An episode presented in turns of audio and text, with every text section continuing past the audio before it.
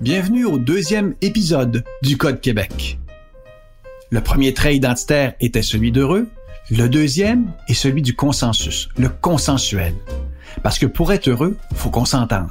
Et pour un Québécois, c'est tellement important de s'entendre. Pas de chicane dans la cabane.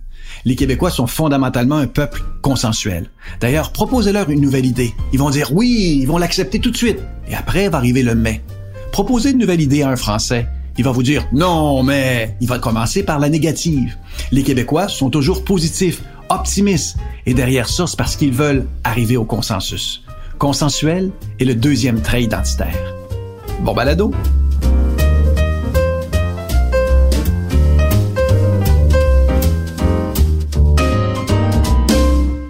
Alors, bienvenue au Balado Code Québec. Je suis Jean-Marc Léger, président de la firme de sondage Léger, et j'ai l'honneur de recevoir mon ami Jacques Nantel, professeur émérite au, au HEC, sûrement à, cause du livre qui est devenu émérite. Oui, absolument. le livre Code Québec qui a été écrit à une première version en 2016, qu'on a mhm. réédité en 2021 suite au succès qu'on a eu, qui était un succès de librairie assez exceptionnel. On a même tourné une émission de télévision à, à cet égard-là ensemble. Essentiellement, ce qu'on a découvert, c'est que les Québécois sont un peuple unique au monde. On est issu d'une culture qui est française. On vit dans une société qui est anglaise et on a un mode de vie américain. Ça change nos comportements. Dans le balado 1, on a parlé davantage du bonheur, de la joie de vivre des Québécois, qui est le point d'ancrage de notre réalité.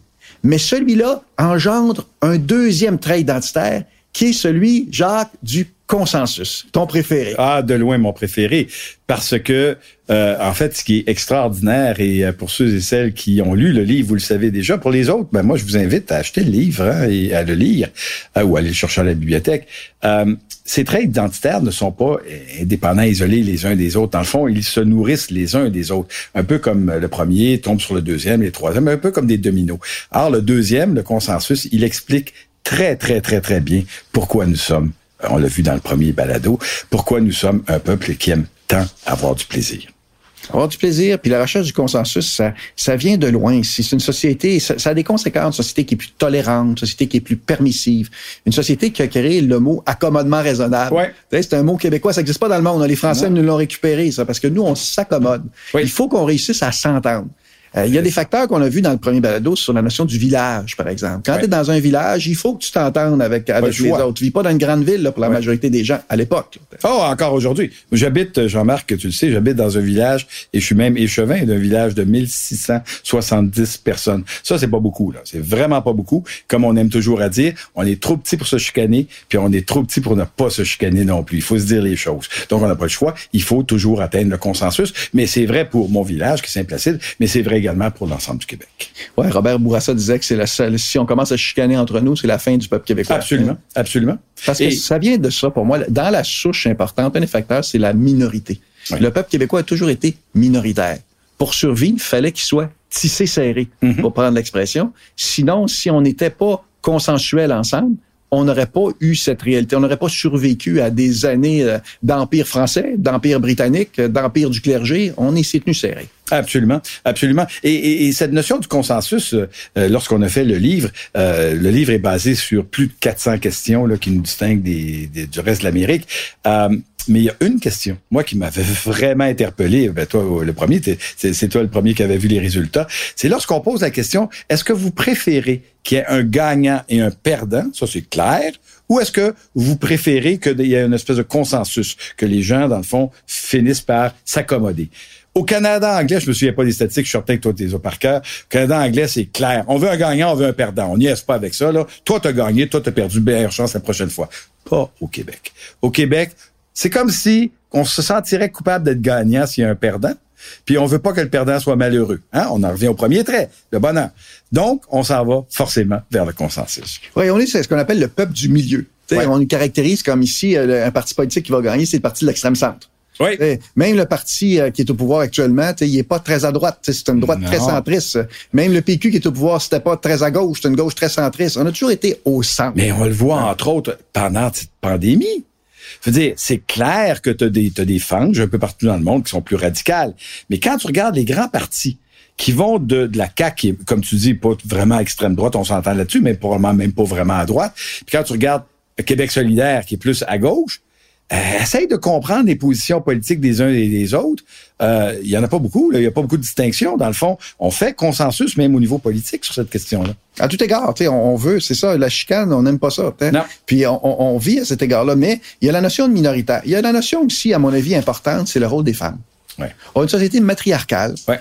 Les femmes, s'il y a, il y a, même en politique ou aux affaires, quand ils sont là, on évite la chicane. Ouais. Ils ont un rôle important. On a fait une statistique, à un moment donné, j'ai découvert une, une, une question que j'avais posée aux femmes. Est-ce que vous pensez que vous êtes germaine? Oui.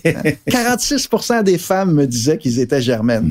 Tout ça pour dire que la femme a un rôle beaucoup plus important dans la société québécoise que dans le reste du Canada. Je vous donne un exemple. On a fait des focus group à travers le pays. Hein? On arrive des Ah focus oui. group, puis auprès des, des mères d'enfants qui venaient de, que leur enfant venait de naître, c'était sur le lait maternisé pour un client privé. Là. On s'en va à Vancouver, on invite 12 femmes dans la, dans la salle, ils arrivent 11 sur 12 avec leurs enfants. C'est pourquoi vous amenez votre enfant, un- on veut vous interviewer vous, puis là ça change toute la technique parce qu'il faut qu'ils changent leur Mais couche. oui, mais oui. Tu peux pas leur donner des crayons pour euh, qu'on dise, il y a l'enfant d'un bras, tu sais. Ça a été un peu le bordel dans le focus group, tu sais. Calgary, Edmonton, euh, ben, Winnipeg, euh, fait le tour du Canada, c'est toujours, ils amènent tous. Fait que là, on était prêts à chaque fois. On arrive au Québec, on invite 12 femmes, aucun avec l'enfant. Et là, on se dit, comment ça se fait que vous amenez pas votre enfant? Fait qu'on pose la question, on l'a posé au Canada anglais aux femmes, pourquoi vous amenez pas votre enfant? Pourquoi vous amenez votre enfant? Canada anglais, on disait, ben, voyons donc, si je l'ai fait, jamais je laisserai ça à mon mari. Ben oui. Au Québec, si c'était l'inverse. J'amènerai pas mon enfant parce que c'est à mon mari de s'en occuper. Puis en plus, on parle de, de lait maternisé, ça tombe-tu bien? Il peut le donner, le biberon, lui. c'est ça. Absolument. C'est Très québécois comme réflexe, mais ça démontre aussi la, la place de la femme. La place de Et la femme, place de la femme a- est un des facteurs sous-jacents, à mon avis, du, du consensus. Là, t'sais. Oui. Ils ont besoin de s'entendre, puis d'éliminer la, d'éliminer les, les querelles entre enfants, par exemple, ou les querelles dans la société. À mon avis, plus il y a de femmes en politique, moins il y a de chicanes. Ah, ça, c'est clair, dans la société en général, hein, et ça fait vraiment partie, effectivement, de notre rôle, mais ça fait partie également de notre ambiguïté, parce que c'est quand même au Québec où on a donné le droit de vote aux femmes le plus tard. Euh, c'est au Québec où, effectivement, euh, il y a eu, il y a dû avoir tout un mouvement pour revendiquer la place des femmes. Il y a eu partout dans le monde, mais au Québec, ça a pris également une connotation différente. Mais c'est également au Québec entre autres, et là, euh, je relais les propos de, de, de grandes féministes au Québec, où le féminisme ne peut exister que si il est inclusif, si on embarque des gars. Autrement dit, regarde, c'est pas les femmes contre les hommes. là. Nous autres, on veut embarquer les gars, il faut qu'ils prennent parti également.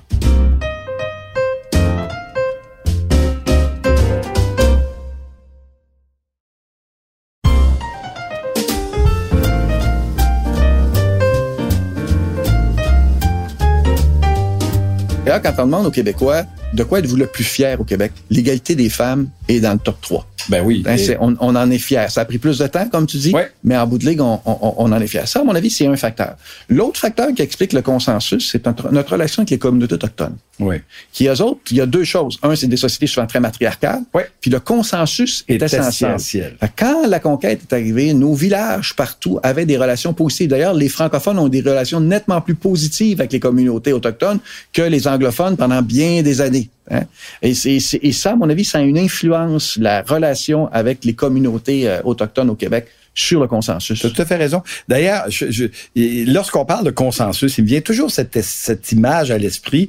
Euh, certains l'ont peut-être vu. Lorsqu'on va au Parlement, à l'Assemblée nationale à Québec, dans l'ancien euh, Salon Rouge, en fait, il y a cette toile de Pané-Raymond. La, la toile s'intitule Le débat sur la langue. Je suis certain que tu l'as déjà vu. C'est fondamental. C'est le début de la création de notre société. Et c'est pas un débat là sur la langue où les gens se garochent des tomates. Là, Euh, il y a des Français, a des Anglais, ils sont faciles à reconnaître. Puis il y a des Amérindiens dans le dans le portrait. Et tu vois que ça délibère, ça tente d'aller vers une, un consensus, ça tente de converger. Alors c'est là depuis le début. Et évidemment, euh, ça nous ça, ça nous marque. Ça nous marque. Puis ça, c'est ce consensus-là, on le marque. Moi, comme sondeur, ben, je peux pas mettre de case milieu. Ah comme, oui. comme il se fait en France ou aux États-Unis. Je peux pas demander êtes-vous plus, autant ou moins? Québécois vont toujours être autant. Fait qu'au Québec, on est obligé de faire les extrêmes. T'es satisfait ou insatisfait? Je ne demande pas, es-tu plus ou moins satisfait? Sinon, il va se réfugier là. Ouais. Au référendum, s'il y avait une cause, peut-être, là, il aurait gagné toutes les élections. La cause, peut-être. Et au référendum et ailleurs. On, on se réfugie parce qu'on n'est pas dans un cas extrême. Contrairement aux Français qui sont très extrêmes d'un côté ou aux Américains qui sont très extrêmes de l'autre, là, nous, on est un peuple fondamentalement consensuel. Puis quand on va plus loin dans la recherche, on s'aperçoit que l'élément central de celui-là, comme dans le premier, le balado, l'élément central, c'est celui de l'instant présent. L'élément central pour le consensus, c'est que pour les Québécois, ils veulent pas prendre de décision. Non. Pour un Québécois, il est urgent d'attendre.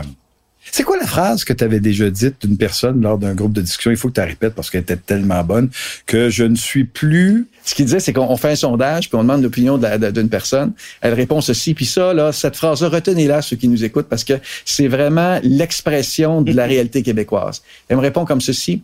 Je ne suis plus certain si je suis encore indécis. Voilà. Peut-on être aussi indécis que ça?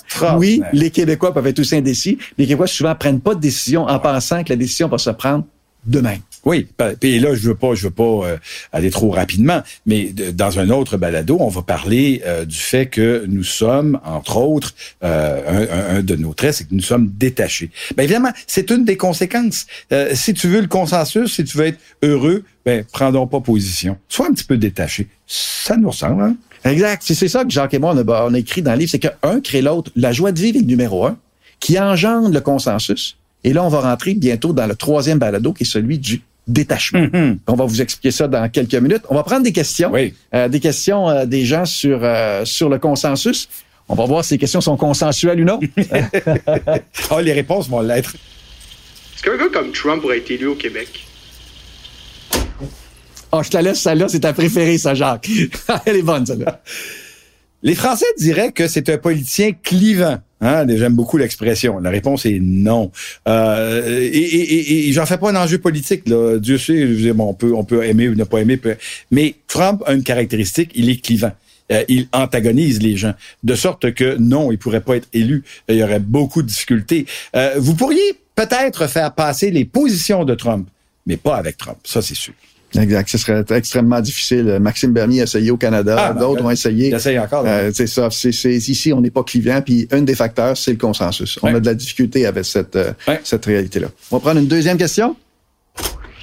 Est-ce qu'on est raciste au Québec? Est-ce qu'on est raciste? Ça, c'est une question que, que le reste du Canada se pose plus que nous. Mm. T'sais, Parce que depuis la, la loi 101 et bien, bien avant, on estime que les Québécois sont racistes dans le reste Mm. du Canada. Ce qu'on a fait, c'est qu'on a pris la question posée par la Commission des droits de l'homme en France sur le niveau de racisme. Quand on sonde, on a 20% des Québécois qui s'auto-évaluent racistes. Ce taux-là est quand même élevé. C'est 1 sur 5. Fait qu'on peut pas mettre de côté que les Québécois sont pas du tout racistes. Au Canada anglais, le taux est à 16 légèrement moins qu'au Québec. Quand on arrive en France, t'es au-delà des 35% des gens qui se disent racistes. Puis aux États-Unis, t'as 50 qui ont des comportements racistes. Mm. Fait que oui, il y a un certain racisme. On n'est pas plus, Non. plus que dans le reste du Canada. C'est dans la marge d'erreur, comme on parle. Mais c'est notre point sensible parce que le nationaliste aujourd'hui est associé à du raciste. Alors qu'avant, c'était de la fierté. Fait que pour un Canada anglais, le Québec est nationaliste, on estime c'est du racisme. Mais pour un Canadien anglais, que le Canada soit nationaliste, ça c'est de la fierté canadienne. Fait que c'est un enjeu qui est, qui est difficile, Jacques, à toucher Ben, celui-là du ben. racisme. Mais statistiquement parlant, ce n'est pas vrai. Absolument. Absolument. Et ça nous a marqué tout le long de notre histoire. Moi, je tiens à rappeler, la plupart des gens qui nous écoutent euh, ont peut-être connu le référendum de 95, ont peut-être connu le référendum des début des années 80. Puis peut-être comme toi, comme celui de 42. Ben non, Non, non. moi je l'ai pas connu celui de 42, mais justement, je voulais y venir. Celui de 42, même celui de la Première Guerre mondiale, sur la conscription, sur, entre autres, la prohibition également. Euh, il y en a eu plein des référendums à travers le Canada, puis c'est fascinant de voir à quel point le Québec est toujours, toujours à, à- à l'encontre des résultats qu'on trouve dans le reste du Canada. Et qui dit la plupart du temps non. Parce que c'est plus facile pour un Québécois de dire, dire non, non que, que de que dire de- oui. que de dire oui. Le seul référendum auquel on a dit oui, c'était quoi, Charlotten? Parce que la question était à l'envers, c'est ça? Non, on a dit non à Charlotte. On a dit non, on a même dit non, Non, c'est celui sur la prohibition, le premier. euh, C'est vrai. Parce que est-ce que c'est permis de vendre de l'alcool Oui, au Québec? oui, là? Là-dessus, je disais toujours, pour gagner référendum, c'est clair. Tu demandes, êtes-vous pour la souveraineté, puis je vous donne une caisse de bière. Ah, ça passerait, ça. Ah, voilà. Mais essentiellement, c'est ça, la question de racisme est au cœur, puis les Québécois sont les plus recevants sur les immigrants. La vraie difficulté, c'est pas du racisme, c'est que les Québécois ont de la difficulté avec la religion des que là, on arrive dans un débat qui est complètement différent Ouais. de celui ayant subi l'opprobre de, l'Église catholique pendant de nombreuses années. Les Québécois ont- sont plus sensibles aux questions religieuses que le sont dans le reste du Canada. Mais ça, c'est intéressant ce que tu dis, parce que pour avoir travaillé beaucoup avec des, évidemment des immigrants, euh, tu es secrétaire général euh, des HEC, je peux dire qu'avec 40% des gens qui viennent de l'extérieur, euh, je forcément, il faut que tu composes. Et une des choses qui m'avait frappé, c'est de voir à quel point les Québécois sont extrêmement accueillants. Au premier égard, on est très, très, très accueillants. Mais en même temps, assez rapidement, une fois qu'on a accueilli, puis qu'on a reçu, puis tout, on aimerait bien ça que ceux qu'on a accueillis commencent à nous ressembler de plus en plus. Laisse tomber, entre autres, des symboles religieux. Ça, on voudrait, on souhaiterait ça. Euh, parce que on cherche justement le consensus. On voudrait converger vers un point focal, médian, où tout le monde est à peu près pareil. Et ça, ben, tu peux pas être accueillant puis demander à l'autre de complètement occulter sa réalité de départ. C'est pas possible. Mais pourtant, à quelque part, c'est le fantasme qu'on entretient. Je suis pas d'accord. on dit pas ça souvent au Québec. Non, c'est qu'on se prépare au prochain, euh, de- au prochain balado qui va porter sur le détaché, la conséquence de consensuel, des conséquences beaucoup plus profondes qu'on le pense. Merci Jacques. Merci.